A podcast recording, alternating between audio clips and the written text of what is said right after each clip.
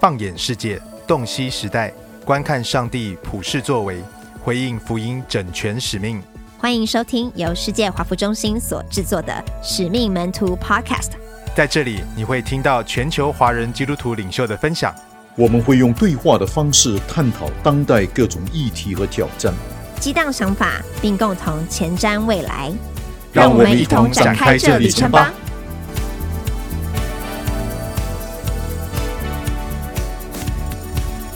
大家好，我是董家华牧师。今天我们将访谈马来西亚神学院的张俊明博士。根据 Pew Research 二零一四年的研究，全球宗教最多元的地区是在今天的东亚和东南亚，新加坡则是全球最多元的国家。这边讲的是宗教的多元，而新加坡北边的马来西亚其实也是非常宗教多元的国家。张博士今天将和我们一起探讨，在一个宗教信仰和文化这么多元的社会当中，作为公民的基督徒到底该如何参与社会？他提出怎样的公共参与实践呢？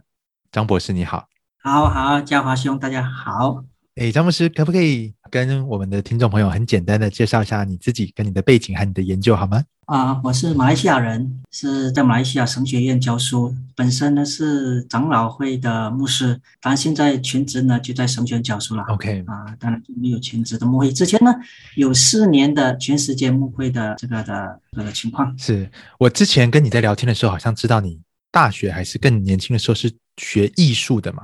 你是怎么样从艺术走到今天在神学院教书的？对啊，对啊，其实我从小到大呢，其实我的志愿呢是当画家。当画家？对的，其实我从小呢我就学画了，嗯哼，我学了整十年。嗯，我的一生的心愿呢，就是中学毕业后呢，嗯，就是进美术学院，就是往这方面来发展。的确呢，我的确就按照我的这个的方向呢就走去了。嗯，哪里知道呢？就是在我美术学院呢。就最后一年的时候呢，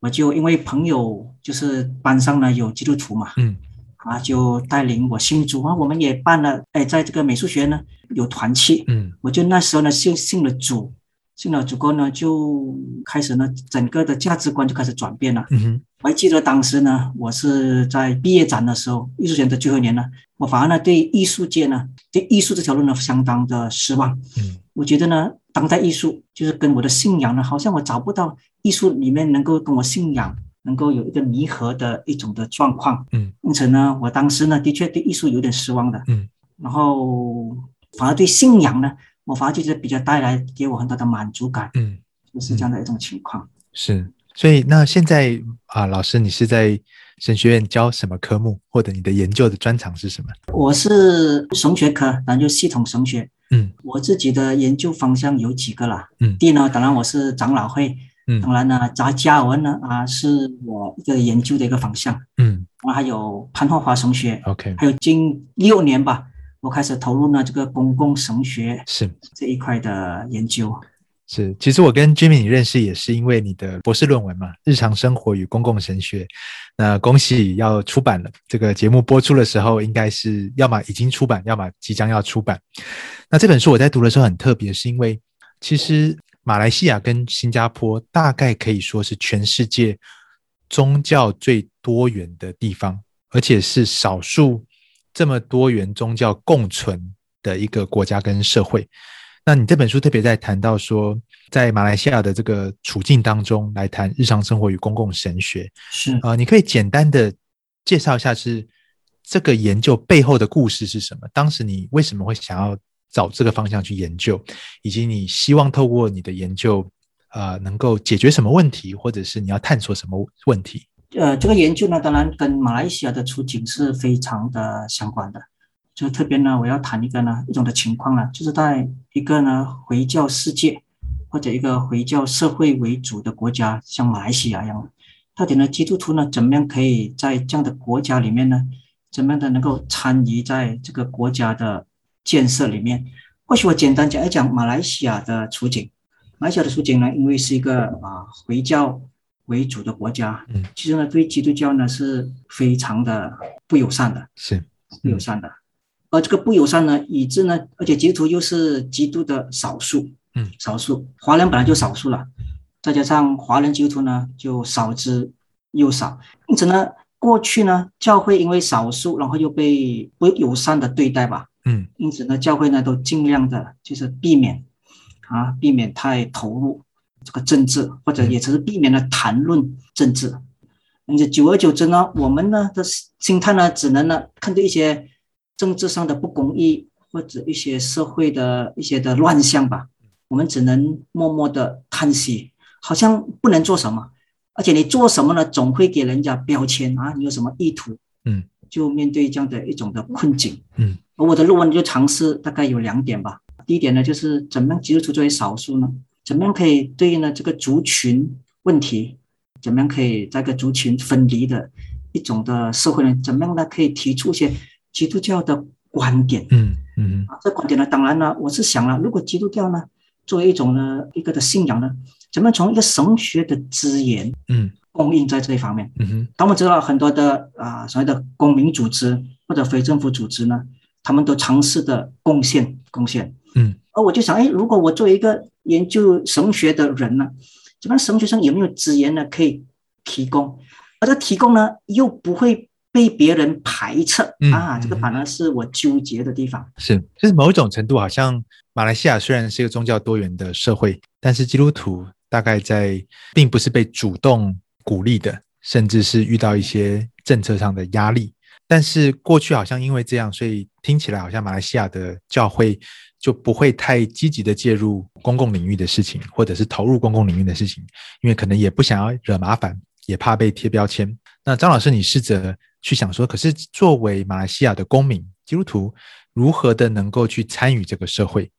同时同时不会遭受到。就是不必要的这些呃卷入不必要的纷争，是可以这样讲吗？可以可以，或者我先讲一下啊、呃、现状的情况吧。嗯，现状就是一直以来的一种的状况吧。就马来西亚呢、嗯、的政治呢，我们可以一般上叫做一种情绪的政治。情绪的政治啊，对，情绪的政治。嗯，所以一般上呢都是一些主流啊主流的群体，嗯，他们往往呢是一个比较情绪的方式呢、嗯、就煽动是。啊，也就表示这个情绪呢，往往呢就是跟公益、嗯，公平呢，往往就背道而驰，嗯，这一情绪吧，嗯，他们人数多吧，嗯，所以我们总是呢很难讲道理，啊，讲道理呢就被看为呢是你有什么的意图，是。那面对情绪政治呢，我就发现到呢很多的特别的一些呢比较政治家或者做政治研究的人呢，嗯、往往呢就尝试呢从一种呢所谓的理性的角度和理性的政治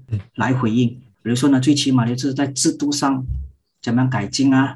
或者怎么样呢才是对大家的善呢、啊？怎么样才是对国家的好处啊？啊啊！如果继续搞情绪的话呢，啊，就是不是公平对待的话呢，反而让国家慢慢的走向衰亡，是各种的问题，不公义的问题。嗯，因此呢，我就想呢，当然这个是好事。我们基督教呢，本来呢对理性呢本来是都很看重的。嗯，就是我讲有没有可能呢，在理性的情况里面呢？再提出一种所谓的呃灵性的政治，嗯，灵性当然自然呢，我觉得呢，基督教呢本来呢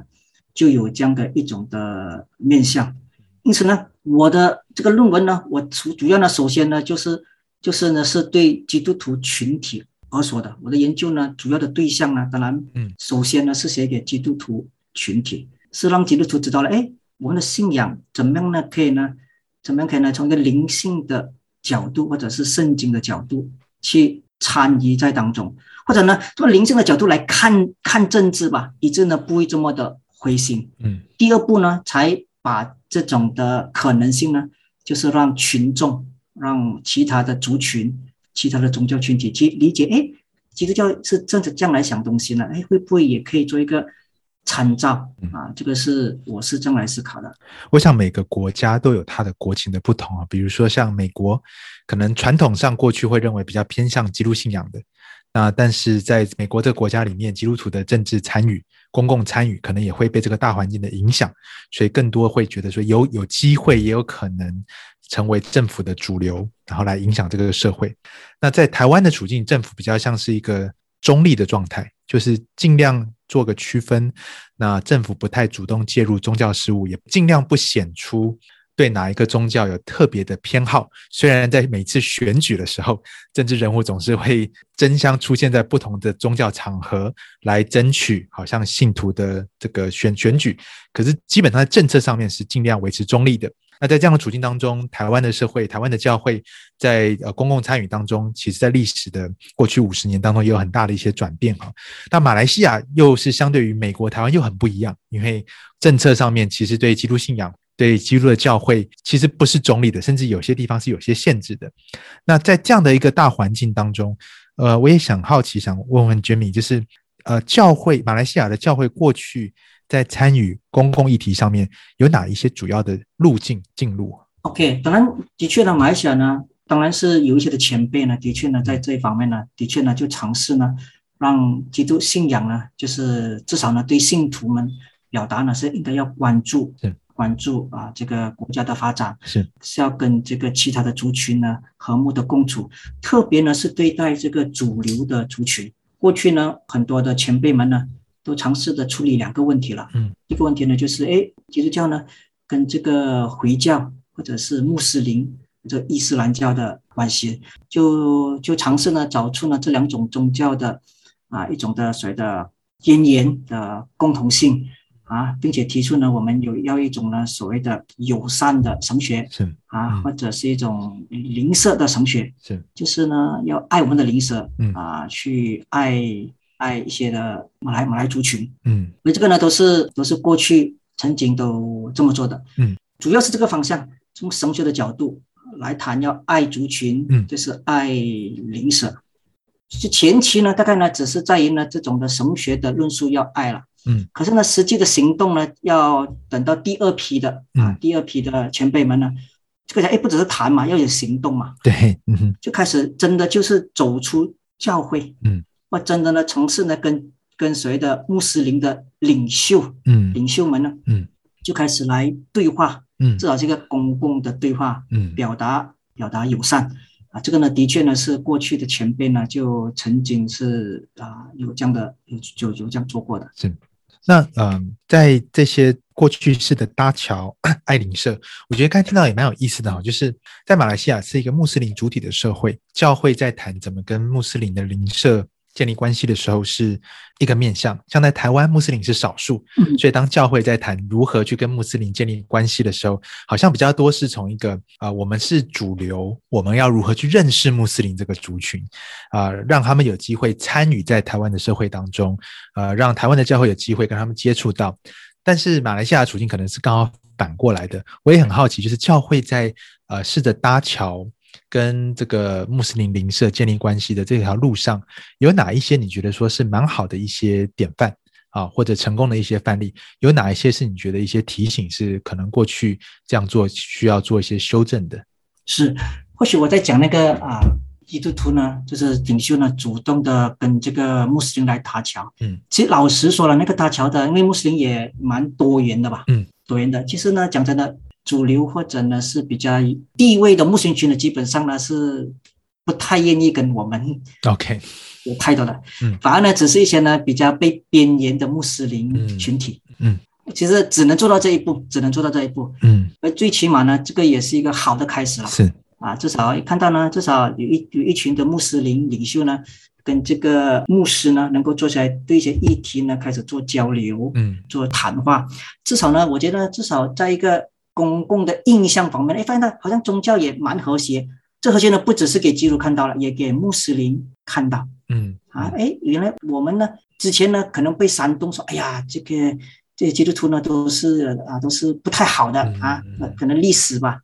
啊，现在看到，哎，原来我们的领袖也跟他们很好啊，我至少有一个正面的一个的印象。可是呢，我觉得不足的地方呢，始终呢，嗯，这种的公共的交流呢，其实呢只是少数。只是呢，只是一两个领袖跟穆斯林的所谓的少数的领袖啊有交流了，可是整体上就是会众，嗯，并没有，嗯，并没有。表示呢，这个公共交流呢只是上层，而且是少数。是，如果你问我的话，觉得这个还不足以构成所谓的真正的公共嘛，嗯，至少人数上是少的。是，所以听起来过去比较像是一个精英阶层的对话。对，对两边的领袖或者是在学术上面可以有一些交流、一些探讨。那但是对于一般的呃教会的弟兄姐妹跟一般我们穆斯林的邻舍彼此之间，好像是缺乏那种真正的交流。是的，是。我也很好奇，在马来西亚的社会当中，一般穆斯林跟基督徒也会在同个学校嘛，工作也会遇到嘛，这两个信仰群体之间的关系如何？在日常生活当中？呃，可以这么讲吧，啊，就是或许呢，在所谓的商业上，的确呢是有交流，至少在同间公司。至少你有马来同事，在学校上呢，啊，的确你有也有马来同学，的确是了。可是那种呢，按照很多的社会学家告诉我们马来西亚的情况了，嗯，就是呢，只有呢在商场上呢是有交流，OK，平时是没有交流的，OK，平时是不交流的，是。这个是现状是这样子，是。啊，至少过去呢的研究是这样子了啊，近期呢或许会有好一点吧，是，不过整体上我觉得那个说法还是。还是正确的，是是。那也可不可以请呃，Jimmy，你可以谈一谈说，那你在你的这本书当中，《日常生活与公共神学》，你试着提出怎么样的一条径路来补足过去好像是上层交流的这个进路的一些面向？你觉得你我我知道你提出了一个叫由下而上，从日常生活友谊出发的神学进入来回应这个多元社会的挑战。可不可以请你多讲一些？就是你的意思是什么？就是我刚才我所说的嘛，就是之前的公共神学呢，啊，所谓的公共产业呢，大概只是啊精英阶层是啊，或者是在学术上的，还没有真正的就是进到就是广大的群众。嗯，因此我就思考一个问题呢，哎，有没有可能呢，就在我们这种的场景里面呢，尝试呢提出的呢，就是呢，就是平信徒呢都可以参与在其中的，或者这么讲吧，平时呢可以就可以感觉到了，哎，我在日常生活当中，原来我也可以，虽然说我不是神学家。啊，我学也不是很好，我也不懂得什么学，可是呢，我的确呢是在我的日常生活中也可以参与的。嗯嗯，所以呢，我这个讲法呢，基本上呢就是说呢，就是哎，我们主动的，就是跟有族或者不同信仰的族群呢，开始呢建立这个良好的关系。嗯，因为马来西亚的情况呢，很多族群关系呢的论述呢都被上层跟精英啊给掌控的，所以呢表示呢，各下层的族群呢对对方。对其他族群的理解呢，其实呢不是通过经验而得到的，嗯，而是通过呢所谓的一种意识形态的论述，嗯，就各族群之间的彼此的污化，嗯。啊，彼此的妖魔化，嗯而构成了，以致呢在心态上呢，为什么日常生活没有这种呢？因为多一事不如少一事嘛，嗯嗯，是在观念上呢，就是他们不敢走出去，嗯，而不敢走出去，那个认识呢，往往呢，我觉得是一个假象来的，是。一个人呢，要达到真正的认识呢，应该是从经验当中，嗯，日常当中是，因为这种日常生活的认识呢，才是一个真正的认识。再来呢，要突破一种种族主义的论述的话呢，啊，一定要将下层人彼此交流呢，他才能够对上层的这些污化的印象、妖魔化的印象呢，才可以被解构。在日常生活中的是一个，因此呢，我想呢。公共领域呢，大概呢不是一种精英阶层的一个概念吧？嗯，有没有可能呢？提出一种呢，就是日常生活的公共产业，或者日常生活的公共领域。当然，这个呢就是一种从下而上的啊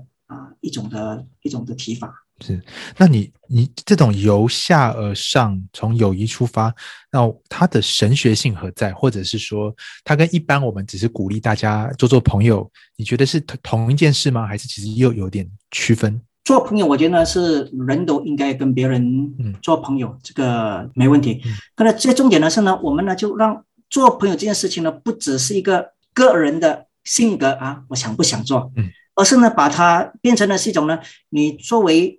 一个基督徒，或者你作为一个呢少数族群呢，在这个国土里面呢，嗯，就你怎么样可以呢，就是来改变基督徒如何参与或者转化呢这个族群分离的一种的状态，嗯，我想作为基督徒，当然呢是一个和平的一个的支持，嗯，和平呢必须要实际在生活当中来，嗯，落实，是。过去呢，这和平呢就很难了，是。啊，因为被排斥吧，是。人总是可能受伤，是。或者也有一种觉得被害的心理，是。一种受害者心理，是。不敢走出去。第二呢，也不懂得怎么怎么走出去，而且教会呢，可能也这这方面没有从一个信仰论述去让会众有一种的意识说，哎，基督徒的生活见证信仰的实践呢，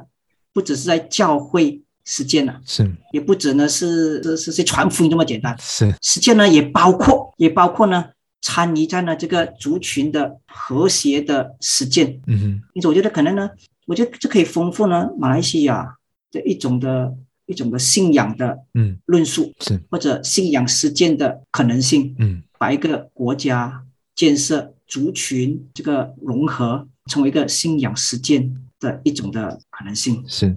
你这让我想到，其实在，像在台湾啊、呃，我在这边出生长大，那我爷爷奶奶、外公外婆他们都是从中国大陆四九年的时候，这个跟着军队撤退到台湾的。那后来在台湾社会长大的过程当中，其实也看到不同族群之间有撕裂，是，特别是历史这些撕裂，有的时候不见得只是意识形态，而是真的一些历史的不公义的事情发生了，有人甚至牺牲生命了。嗯、那从小在台湾社会长大，坦白讲，在大学以前，我没有机会接触到我的背景以外的人。啊，虽然会一起有同学，大家有不同的背景，可是我们不太会聊这些东西。嗯，一直是到。啊，我到美国去读神学牧会的时候，那个时候我的教会里面有很多是当时他们啊，台所谓台湾的本土社会的精英，他们曾经遭受到当时政府有系统的压迫，然后他们等于是逃出来，逃到美国，是我才有机会跟这一群人的第二代、第三代建立关系、认识，然后发现原来他们跟我是差不多的人。跟我从小在我的长成长过程当中，会觉得说，那群人是是跟我们很不一样的。可是当我真的在教会生活当中有机会去认识他们的时候，会发现其实他们跟我很像。然后去听到他们故事的时候，我也可以感同身受。为什么过去，为什么我们不同族群之间看历史的角度会这么不一样？我我绝对不是说一个相对主义，是你觉得对就对，我觉得对就对，而是。在一个历史事件当中，不同参与的群体，他们真的会感看到、感受到、经历到不同的事情，而那些事情就会塑造他们看待世界的方式、看待彼此的方式。所以，刚刚 Jimmy 你提到这种从做朋友开始，作为一个爱的实践，而不是只是好像现在我们讲做朋友，就是你要找志同道合的人呐、啊，你要就是你喜欢，你再跟他多多 hang out，然后多在一起玩一玩。可是你提特别提到说，其实友谊它不只是以自我为中心的一种，好像是我的一种休闲娱乐，跟我自己去寻找的，它也可以某种程度被理解为是一种基督徒的爱的实践。我如何刻，而且刻意去认识那些与我们不同的人，然后在这样的认识当中，去更认识彼此，能够把对方当人看，而不是简化成一种意识形态，一种族群。啊，然后进而能够以这样的爱的实践参与在这个马来西亚社会当中的一种积极的建造，能够建造一个族群之间能够有和好共荣的未来的的一个前景。所以我刚才听到说，其实蛮感动的。那也看到说，其实很多时候这些是需要时间。你觉得，当你提出这样的一个进入的时候，在实际上，马来西亚的基督徒或马来西亚教会要真的朝这个方向往前走的时候，你觉得有哪一些需要克服的瓶颈？我觉得首先呢，这个这种的信仰的论述或者神学论述呢，首先呢是要让就是基督徒们明白，嗯，要理解。我就、嗯、我就讲我自己吧啊，我自己作为基督徒，其实呢我自己我就反省，我在日常生活其实呢没有我对有族同胞呢，其实我只是呢就是就是当然也也友善也友善，嗯。只是呢，没有一种呢想主动的想进到他们的世界，或者主动的就想跟他们多轻谈几句。是这种心态呢，以前是没有的。是，直到呢近几年呢，哎，我就觉得我要尝试的改变了。我觉得有时呢，就是有时呢去买东西吧，哎，总是要多谈几句。我感觉我这种的意识的转变的话，的确呢，我感觉呢，我开始慢慢的就了解。但我主动做什么，我也会看到了，哎，那族群关系呢，本来是只是礼貌。可是呢，并没有进到理解。当我真的进到去去的时候呢，我感觉呢，我自己的生活也快乐了。嗯，而且看东西的角度呢，刚才嘉华牧师你也讲到嘛，开始呢，因为他们跟我们是一样的，开始呢会比较会站在他的角度去理解他的感受，就算呢不理解呢，也可以从他的也那个从他的角度呢去听听，嗯，他为什么会这样来想，嗯啊，我觉得这个聆听呢，至少对我的信仰啊是一个很大的很大的帮助。是，可是呢。我开始慢慢意识到，原来